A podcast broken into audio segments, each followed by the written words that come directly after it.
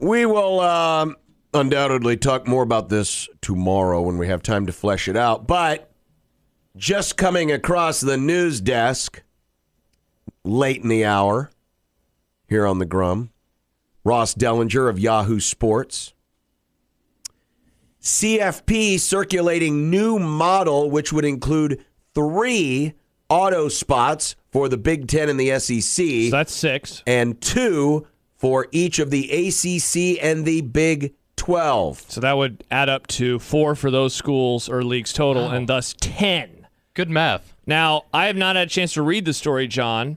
Is there anything in here for the group of five schools? Well, uh, in a format being socialized among major conference administrators, Big Ten and SEC would get three automatic qualifiers into a 14 team playoff, with the ACC and Big 12 getting two each, and the group of five's best team qualifying as well. Okay. Such a model would feature three at large spots to the highest ranked teams outside of the automatic qualifiers.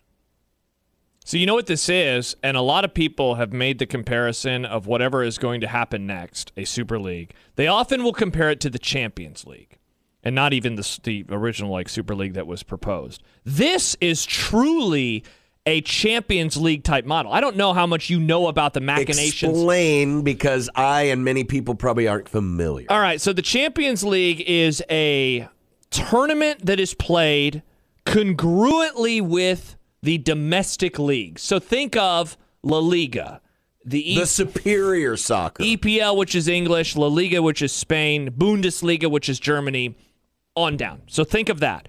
So the champions of leagues the previous year then qualify for the next season's Champions League.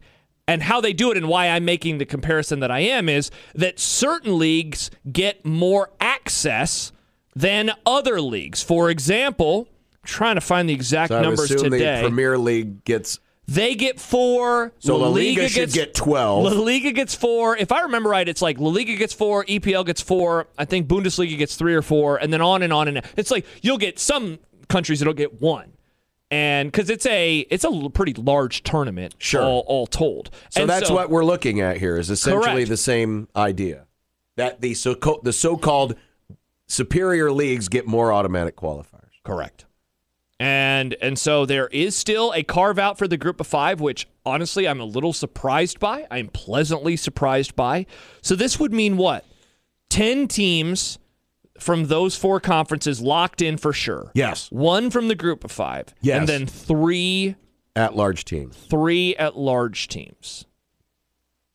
The uh, like reading reading later from the story, Dellenger writes the three three two two one format is seen as a compromise to the Big Ten and SEC's initial proposal of four automatic berths for those leagues, a model that in a 14 team playoff would leave just one at large spot. I will now, say I do like this better than that idea, but still. Dellenger says that while this isn't the only format being considered, um, the fact that it is already being shared regularly among college administrators is usually one of the initial steps in the process of adopting a model. So this is the one that has gained the most traction so far of all of the models that are out there. Yeah. Now, this model, going back to our earlier conversation regarding the, the calendar and how it's all going to work, this model might still allow for a conference championship game to be viable in the standpoint of so you've got three teams getting in. I'm, I'm, and I'm just looking at this from the SEC and the Big Ten standpoint. You have three teams getting in. That conference championship game would be pitted between the two top teams, of which the winner would get into the playoff then theoretically the conference could then assign the losing team, hey, you're getting in the playoff too. Well, of course they're, so they're a top three team. So basically you're playing for a seed, and then of course the third team also gets in. But let me let me pose it for, to you from this perspective. Two teams from the Big Twelve and two teams from the ACC. See, that's that's where that's what where, is the point of that's that where conference? Their conference championship games really don't They are totally rendered useless. The, And and listen, I, it's still not a great thing for the Big 12 and the SEC. because I think It- it's still useless from all perspectives. I, I believe it is, but you could make a better argument versus a top four getting in, which is what the SEC and the Big Ten apparently wanted initially. Honestly, if you're going to an era where I we posed this a couple weeks ago.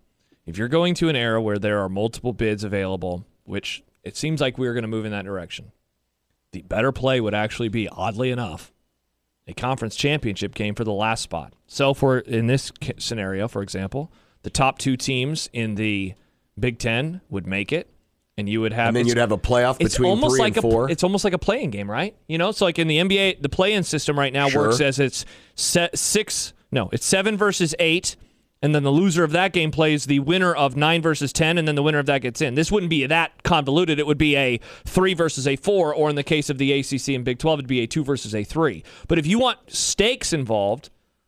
That You couldn't- you couldn't- that game at least you game the system where you have stakes to those games still. now, the catch in that is because It's remember, not your best teams. the, it's not the best teams. You can't couch it as a conference championship game. Correct. It would be a It'd be a Big play-in- Ten play-in game. Big Ten playing game. But what if what if you, as the number four team in the SEC or the Big Ten, are probably good enough to get an at-large spot, and playing that extra game might you. knock you out See, and that's the of that position. It's the part that they really have to figure out, and it kind of goes back to what we talked about earlier. If you are the selection committee and teams don't approach this game like they should care, how am I to judge them? Because I have all of the other data points, 12 data points, and I viewed them one way. And then for one week and one week only, they played a ton of second string players. Right. That is not a proper data point. So what am I to do with that? It Yeah, see the, the, The- way the way they, they keep fidgeting with this model, they are going to render useless the conference championship game.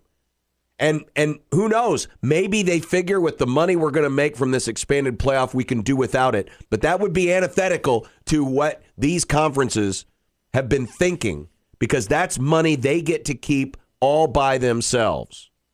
The SEC championship game, all that money goes to the SEC.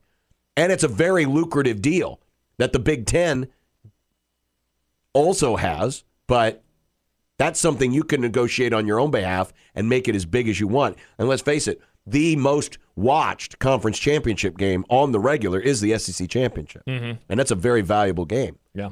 So my guess is they're going to try to have their cake and eat it too, and they're going to find out that they are going to make that game mean a lot less than it does currently. And again, there is a large benefit if you are a top if if if there is a world where the top 3 get in. I know that you're not going to maybe get a home game or whatever. There's a benefit John to being the third team because Yes, there is. You don't have to play an extra game. You don't have to get injured. You don't have to deal with that. You can start focusing on whoever your next team is. And you wouldn't know obviously going into conference championship weekend.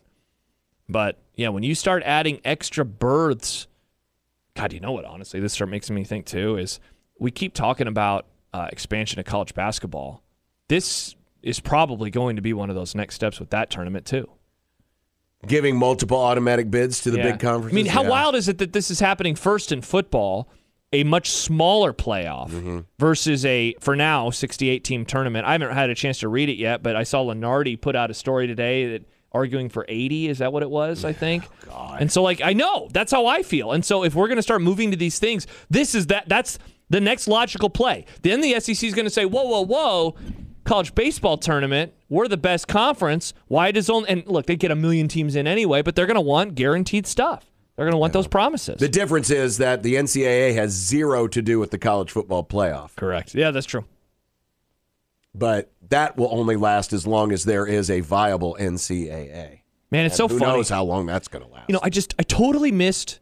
I don't want to say I missed the forest through the trees, but I totally missed whatever the next logical step would be. I always thought that the first two years of the 12 team playoff, the argument would then be, "Whoa, we we need more home games because it sucks that us as top four seeds don't get the benefit of home games." And I still think that that will be an argument to come. I didn't see this coming at all. I did not see something like this happening. Well, I'm sure we'll have more on this because I'm sure there'll be more reaction and we'll be able to soak it in a little bit more and break it down for you tomorrow on the Grum. But coming up next, it's time for some content. And in today's content, What do we got? how Nebraska may have benefited from a fire alarm. Oh, 1620 the zone.